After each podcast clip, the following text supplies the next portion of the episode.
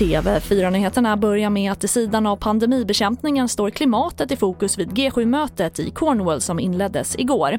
Och vår reporter Thomas Kvarnkullen är på plats i södra England.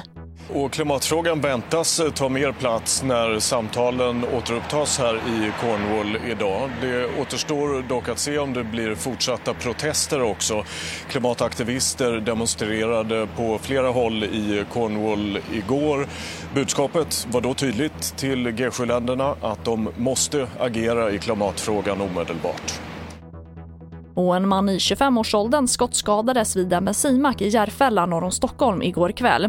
Mannen fördes till sjukhus med ambulans till Karolinska sjukhuset och enligt polisen fick man avvisa flera personer med kopplingar till offret som följt efter ambulansen till sjukhuset. Ännu har inga gripanden gjorts. Och vi avslutar med fotbolls-EM där Italien igår vann över Turkiet med 3-0 i EMs premiärmatch. Italien fortsatte alltså traditionsenligt att vinna över Turkiet i EM-sammanhang och matchen spelades i Rom på samma arena som Italien kammade hem ett EM-guld 1968. TV4-nyheterna, jag heter Charlotte Hemgren.